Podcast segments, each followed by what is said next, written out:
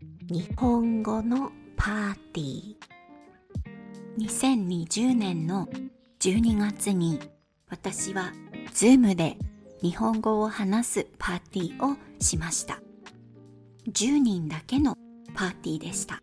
10人しか招待できませんでした。忙しくて来られない人もいたのでちょっと残念でした。みんなレッスンを取ってくれている人たちです。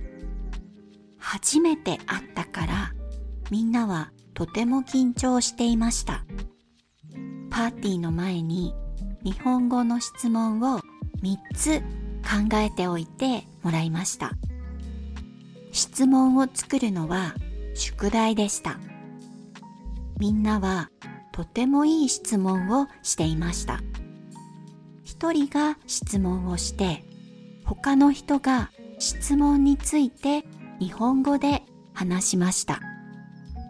いつもは上手に話せているのにパーティーではとても緊張しすぎて話せなかったと言っていた人もいます。緊張していたけどみんなはとっても上手に話せていたと思います。